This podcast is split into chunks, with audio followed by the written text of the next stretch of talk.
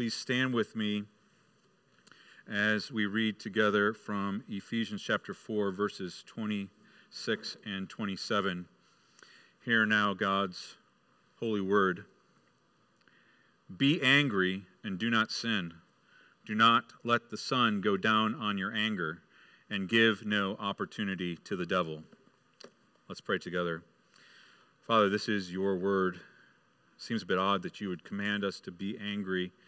So we pray that you would teach us and instruct us, even rebuke us and correct us where necessary. For your word is living and active, and this is indeed your word. Would you conform us to your image? Would you help us to live in a way that's pleasing to you? Would you uh, make us into agents of your redeeming grace? We pray these things in Jesus' name. Amen. Please be seated. Brothers and sisters, we serve a God who reveals to us his anger. Psalm 7 says, God is a righteous judge and a God who feels indignation every day. The Psalms also speak to God's anger when his people rebel against him. Psalm 78, speaking of this very thing, says that he was full of wrath a fire was kindled against Jacob. His anger rose against Israel because they did not believe in God and did not trust his saving power. Other Psalms, the psalmist cries out to the Lord that the Lord would pour out his anger and his wrath upon their enemies, that he would save them.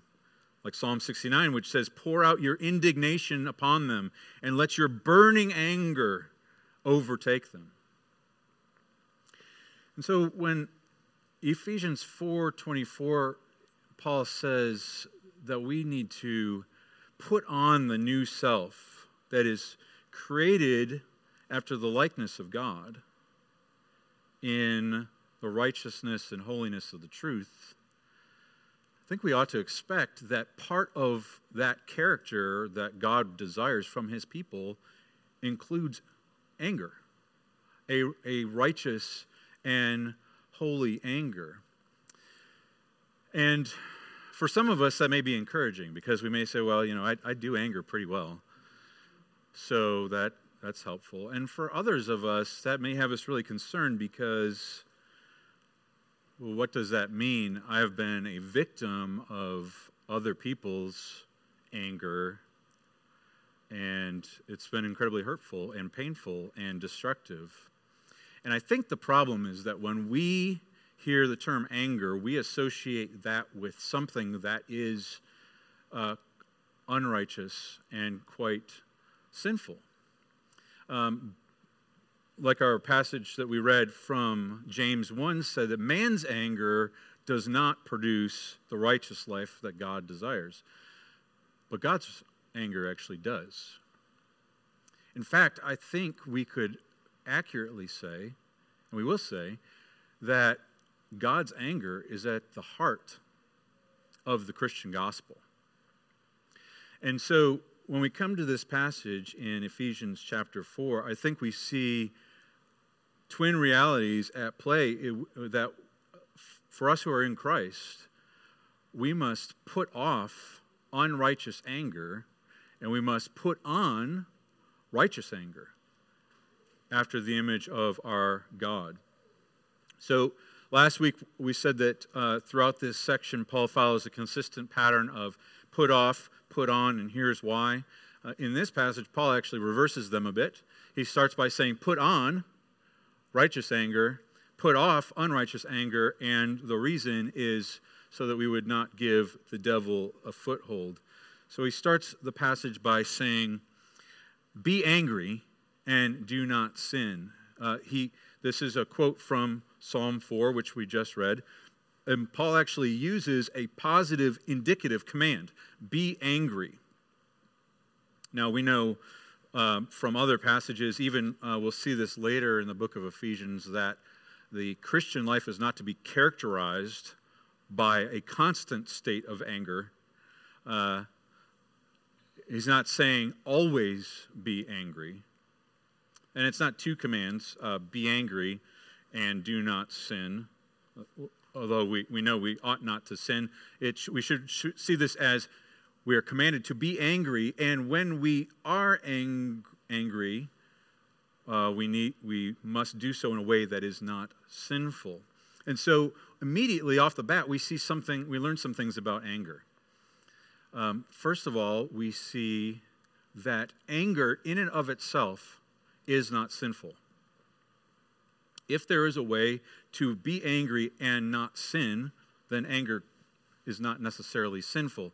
And secondly, we might see that um, there is an appropriateness to anger at particular times. If we are being commanded by God to be angry, then there are times where a Christian ought to be angry.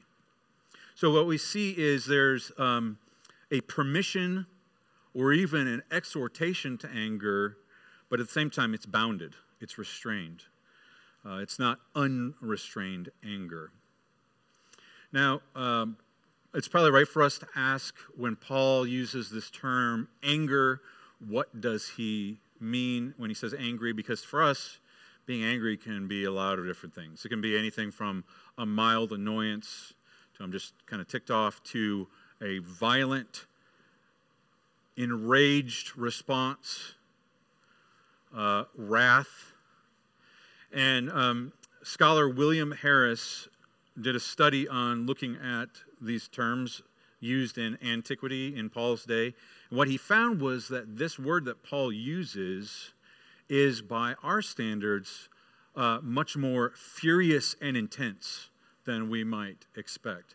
In fact, in Paul's day, uh, what we might, might, consider more milder forms of anger, uh, they would use a different word, or they might not even they might not even mention it. Uh, so what we should, should see is that this is, this is an intense passion in particular.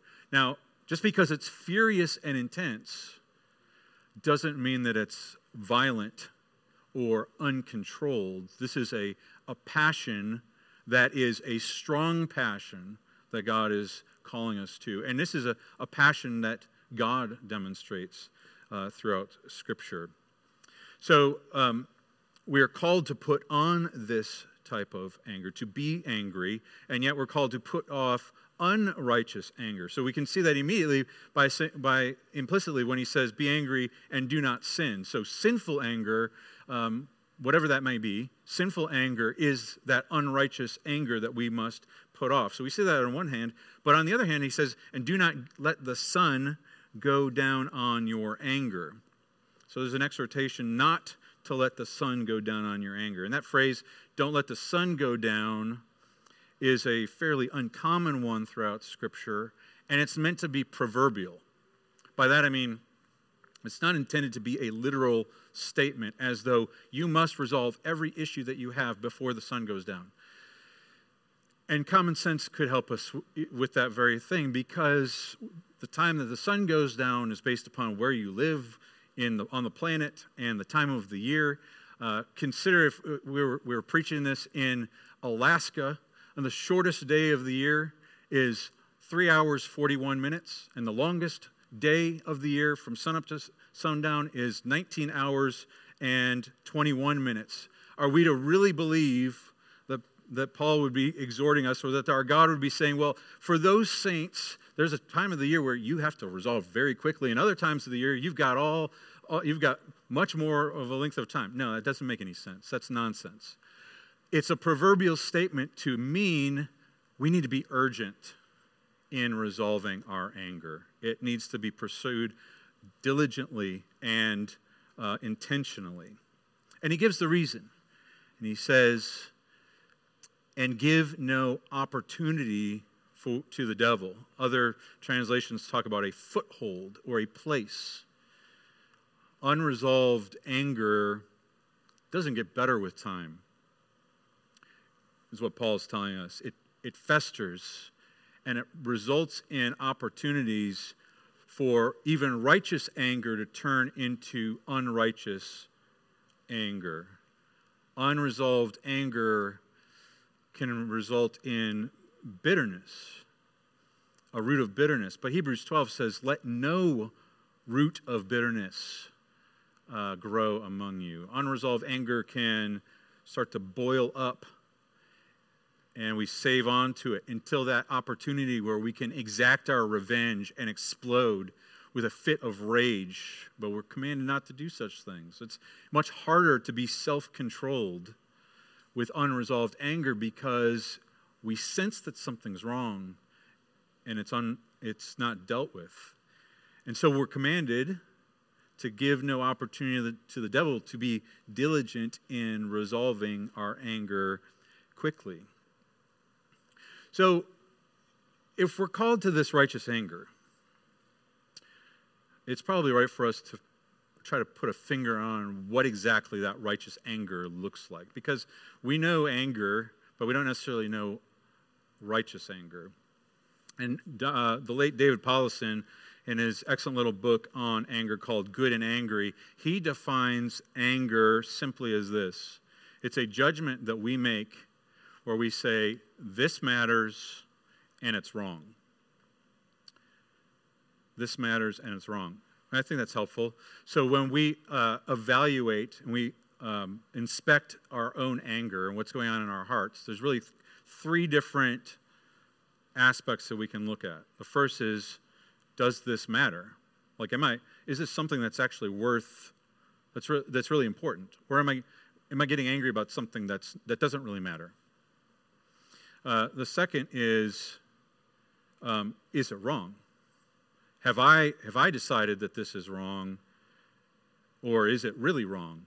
And is it something that I need to deal with? And the third is, and this isn't part of his definition, but the third is, how do I actually deal with that?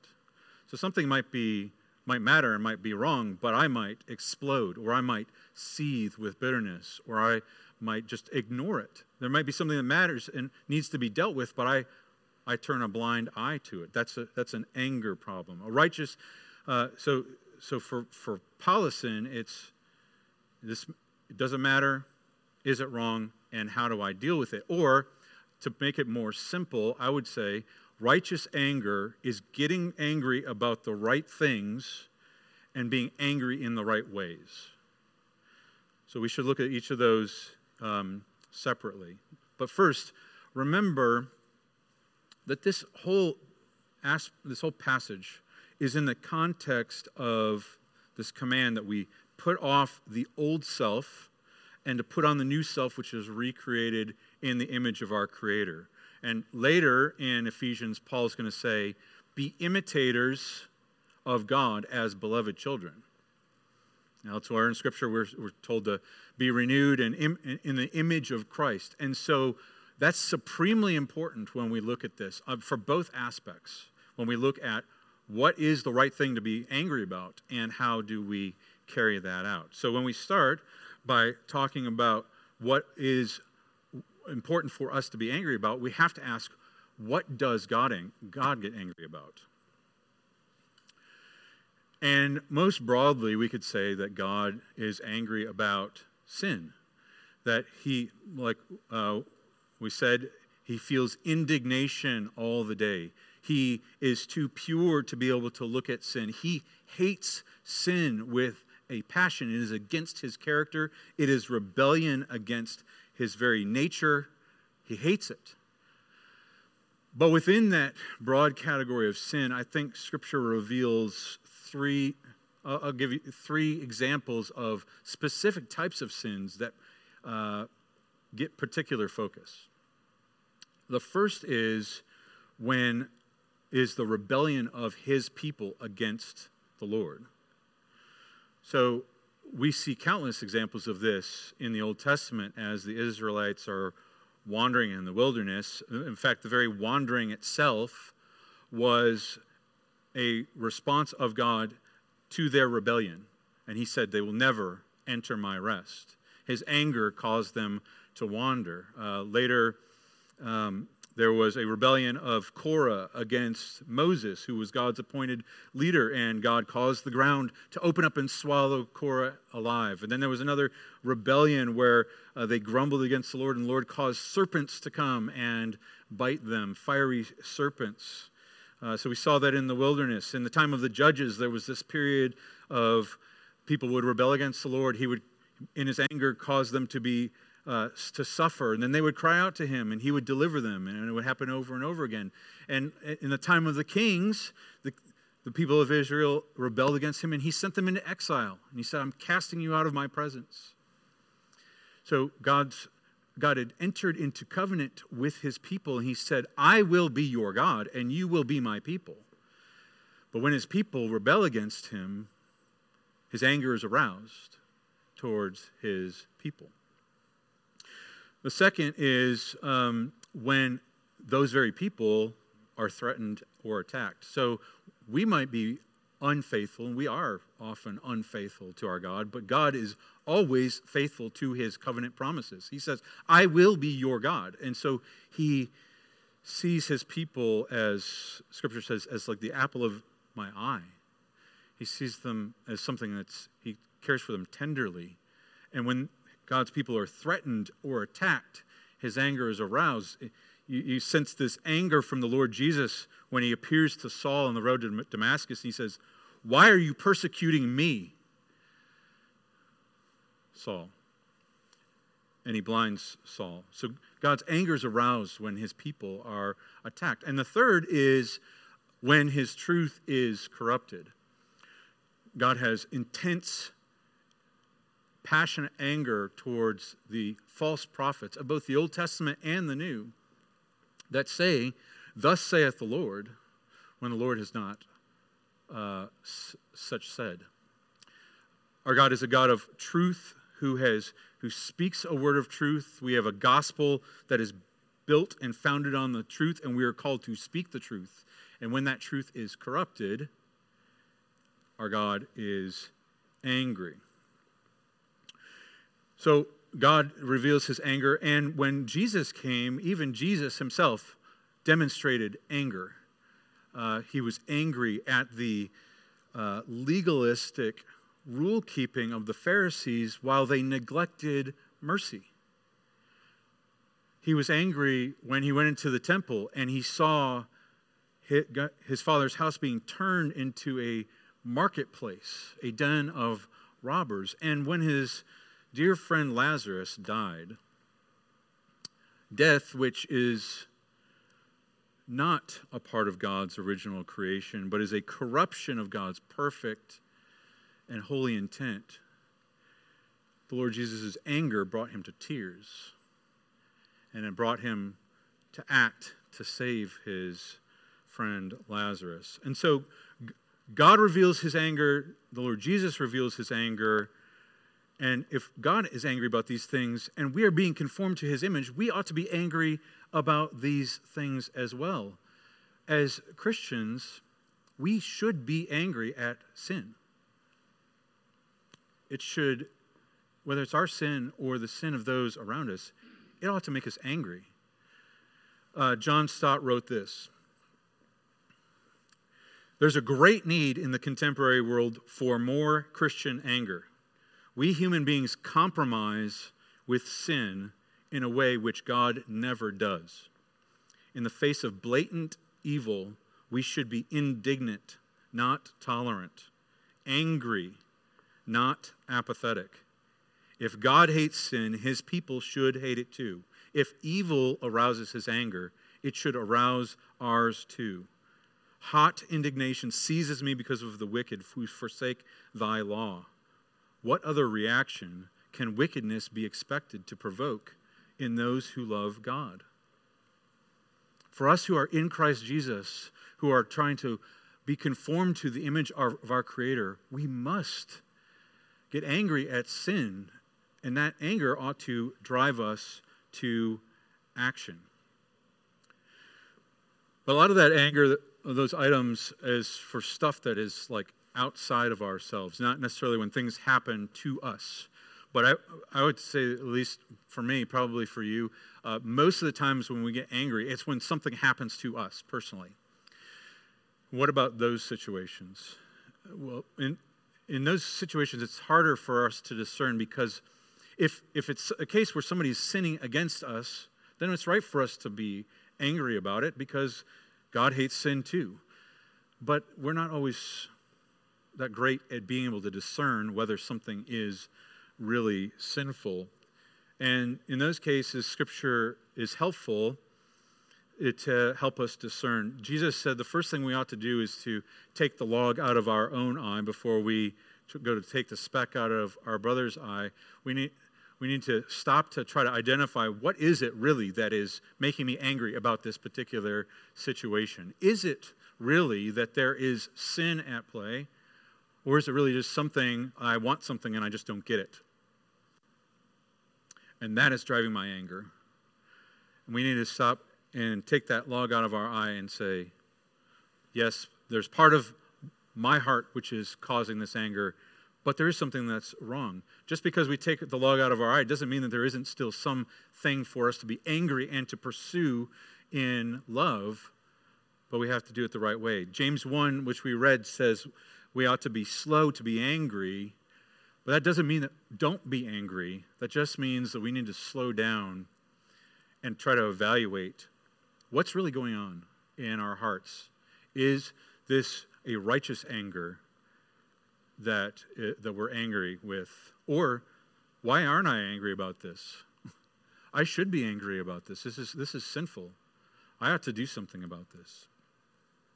Uh, we need to evaluate it. But uh, righteous anger is not simply uh, being angry about the wrong or about the right things, but it's also being angry in the right ways. And again, we need to go back and say, well, how does the Lord, our God, demonstrate his anger, his righteous anger?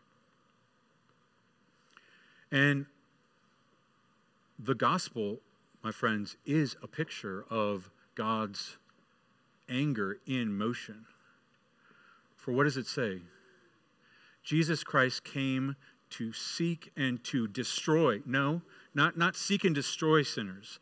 Jesus Christ came to seek and pour out his enraged wrath. No, that's not it. Jesus Christ came to seek and to save sinners, of whom I am the foremost. While we were yet sinners, Christ died for us. Jesus said, The Son of Man did not come into the world to condemn the world, but that through him the world might be saved. God displayed his perfect patience, not counting their sins against them. He didn't forsake us in his wrath, as the psalmist said, Lord, do not forsake me in your anger. But he forsook his son so that he could pursue after us. So, patience and compassion and love and self sacrifice and pursuing after in love with boldness is the picture of how God demonstrates his anger. God hates sin and he did something about it, but his act of doing something about it was restorative and bringing reconciliation and salvation. It wasn't pouring out his wrath, and it wasn't ignoring it either. Our God cannot overlook sin. Sin must be dealt with us, or dealt with. And so, if God deals with sin this way and we're to be conformed to his image, that's the picture that we ought to have. We ought to have mercy towards those who are uh, sinful, even those who sin against us. Um, we ought to have compassion, knowing that uh, we've received mercy and compassion. We ought to pursue in love, not turn a blind eye, not turn away, not forsake, not ignore, but pursue after. We're, for the sake of unity that we've been called to. Um, and by contrast to God's perfect patience, and knowing that God is perfectly just in pouring out his wrath, we have to see that we're not perfectly patient. And so that's why God gives us this exhortation to be urgent and not let the sun go down in our anger because it's not going to uh, be good the longer that we wait. And we aren't the perfect judge as God is. And so he says, do not exact revenge or wrath, but reserve that for me. And what we have to see is that I think what's going on in this passage is that our God is sending his people, since we are members of the body of Christ, and God desires to reconcile himself, reconcile sinners to himself. God is sending us as his body, as agents on a rescue mission.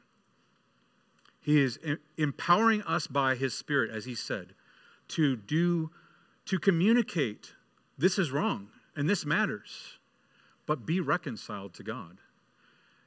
And he's training us through this passage to be prophets. Prophets who speak on behalf of God to say, brother, sister, you are in error. You are apart from God. You are sinning against the holy God. That's what God's word says. Be reconciled to him. But we have to remember that we're not God. We are mere agents. And so we have to let God be God in the process. We are not the righteous judge, so we do not exact vengeance or retribution or wrath. God says, leave room for God's wrath. Sins, sinners that are not reconciled to God will endure God's wrath, but not yet. God says, leave room for that. We're also not the Savior. We're, we're sent to speak into a situation and to seek reconciliation, but we can't bring that about. We're merely our Savior's members of his body. And we're not the Spirit. We can't bring humility, we can't bring uh, repentance, even with our most profound and strong and intense words. We can't, we can't bring reconciliation to bear. Only the Spirit can do it. But the Spirit says that He works through the work of His people. And so He calls us to be angry and not sin, to be angry and to pursue in love, to pursue that unity eagerly that we've been called to do. Now, this, um, this part where he says, uh, Don't let the sun go down in your anger and give no opportunity for the devil, we ought to urgently pursue reconciliation and, and not allow anger to fester. But we, we need to condition that just a bit. Scripture says elsewhere in Proverbs, it says, It is to man's glory to overlook an offense. So there are times where we are offended and our anger is aroused, and it is right for us to overlook an offense. But even there, we need to be careful. Not all offenses can be overlooked for one reason or another. Galatians 6:1 says, "If any of you is caught in a sin, you who are spiritual ought to restore one another gently." So we are called to seek after the person caught in a sin and to speak into that. We can't overlook it. Uh, one writer, E.K. Simpson, said, True peace is not identical to appeasement. So we tend to want to appease things, peace fake. That's not true peace. That's not true unity that we're called to. We're actually called to courageously pursue after somebody who doesn't want to hear a message that we don't want to have to give for the sake of unity and love um, and doing that. And we have to think of it like somebody, uh, scripture elsewhere uses this terminology like somebody's walking towards a cliff, about ready to plunge to destruction. And we need to see ourselves. And if we saw somebody walking towards a cliff, we wouldn't just say, Well, have a nice fall. We would go and rescue them and, and hold them back.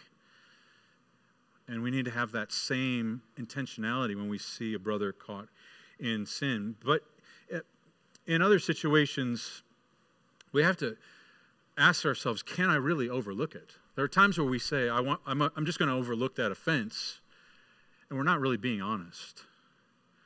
Um, overlooking an offense means you won't be growing in bitterness over time. You won't be storing it up as a record of wrongs to be ready to unleash at the next argument, uh, along with all the other things that they've done recently. Overlooking an offense means I'm able to not let it come between us, and I'm not going to bring it up. I'm never, never not going to talk about it. It's gone.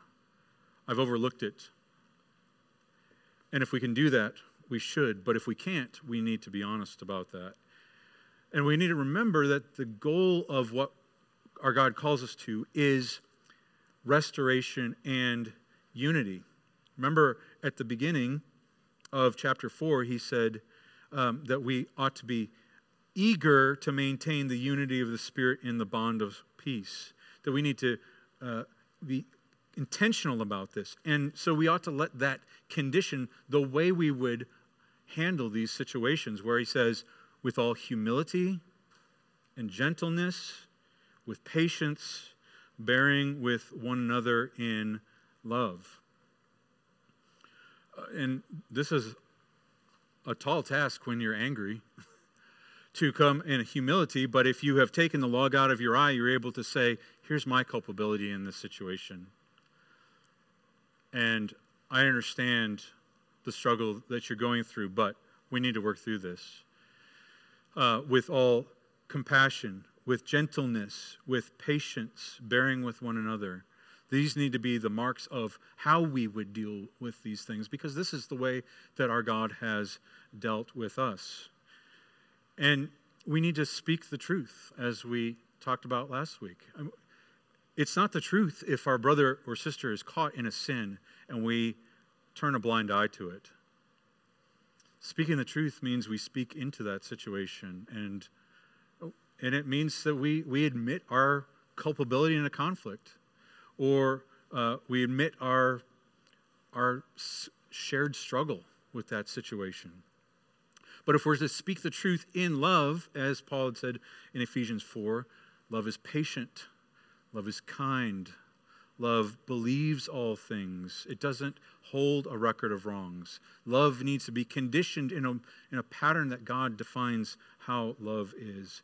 But we are called to go and to encourage and to exhort and to plead because our God has appointed us to be mouthpieces of the Almighty to uh, save one another from peril and to speak into each other's lives. And this is, I mean, this, trust me, I'm preaching to myself as much as to each one of us here. It's, it's, this is a tall order, trying to detangle the emotions of our heart and then at the same time to live it out in a way that our God calls us to. And you might be saying, there's no way I could possibly do this. This is like fairy tale. And that's not entirely true. It's true if you don't even try, but our God works through even the imperfections of uh, our, our intents. God calls us to do it, and we're not going to get it right perfectly. And yet, God works His grace and His love even through our, our failed attempts. Um, some of us here have been living with unresolved anger for a really long time. There's been more sunsets and sunrises than you dare to count. And to you, to you, I would say, um, your God is not just giving you permission to deal with that anger, He is exhorting you, commanding you to deal with that anger and to pursue reconciliation. Uh, perhaps the devil has already gained a foothold in your heart and you've been struggling with bitterness or uh, you're ready to explode. God would have you free of that foothold and to have the peace and the unity which He has called us to. And so I would, I would encourage you seek reconciliation. Um, for some of us who are in uh, who are married uh, would that, that exhortation to not let the sun go down in our anger uh, we might want to take that maybe a bit more literally than what is intended there's a good reason for us to try to pursue reconciliation before the end of the day uh, obviously it's not a absolute but anger doesn't get better over time, and especially when we live in close proximity with one another. Um, things fester and it causes additional problems. And we, we've all experienced that. Now, there is a good reason not to do it immediately. There, if your heart is such where you are getting so intensely angry that you feel violent or profanity or um, hurtful talk starts coming out of your mouth, then it's appropriate to take a time out and to pull yourself to the side with an intent of coming back to reconcile. You might need a pause, but don't pause forever.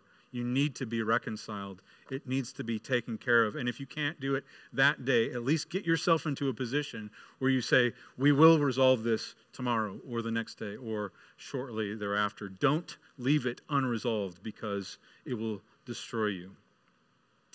Um, for other, others of us, we've tried to resolve things, we've pursued somebody in love, and um, it's just not resolved. And um, to, to you, I would encourage you keep praying for your brother or sister or for this individual. You don't know how the Lord will act. And keep pursuing them in love and ask yourself is this something that needs to be pursued? In Matthew 18, the Lord Jesus said, We need to go to our brother, and if they don't listen, then perhaps we need to bring two or three others along with us. And if they still don't listen, we need to tell it to the church. Is this something that needs to be pursued in love as a means of saving and, uh, and reconciling this person? And if you're not sure, seek counsel from your brothers and sisters. And to that point, if you have been caught in patterns of destructive anger where you, uh, you feel like you just can't get free of this, uh, I implore you to seek counsel you need to have brothers and sisters standing beside you. You're not alone in your struggle with anger. Every, every one of us struggles with anger in different ways, but you need brothers and sisters praying for you and holding you accountable and standing with you. Friends, our salvation is was accomplished as a result of God's anger.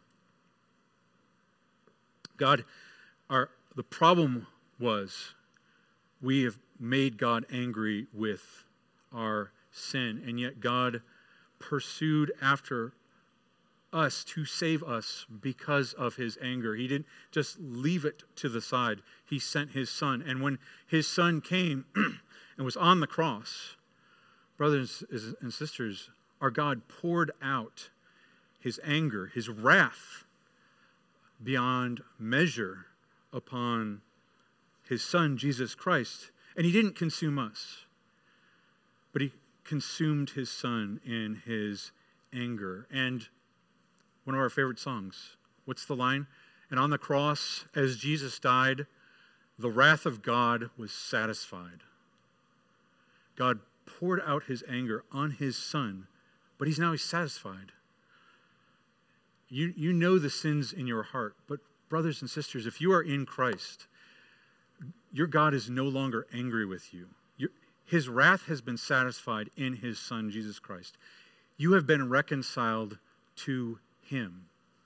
And having been reconciled, he now conforms you to his image so that you would love what he loves and you would hate what he hates and that you would be angry about what he's angry about and that you would be used by him for his redemptive purposes. So let us do just that. Be angry. Be angry. But do not sin for his glory and for our benefit. Let's pray together. Father, your grace to us is immense, and we can't even, uh, we don't even fully understand the depth of uh, your anger and your wrath, which you held back until you could pour it out on your Son. We thank you that your wrath has been satisfied in Jesus Christ, and that is our hope. Pray that we would cling to that hope. But I pray, Spirit, that you would work in us that which is pleasing in your sight, which at times means being angry.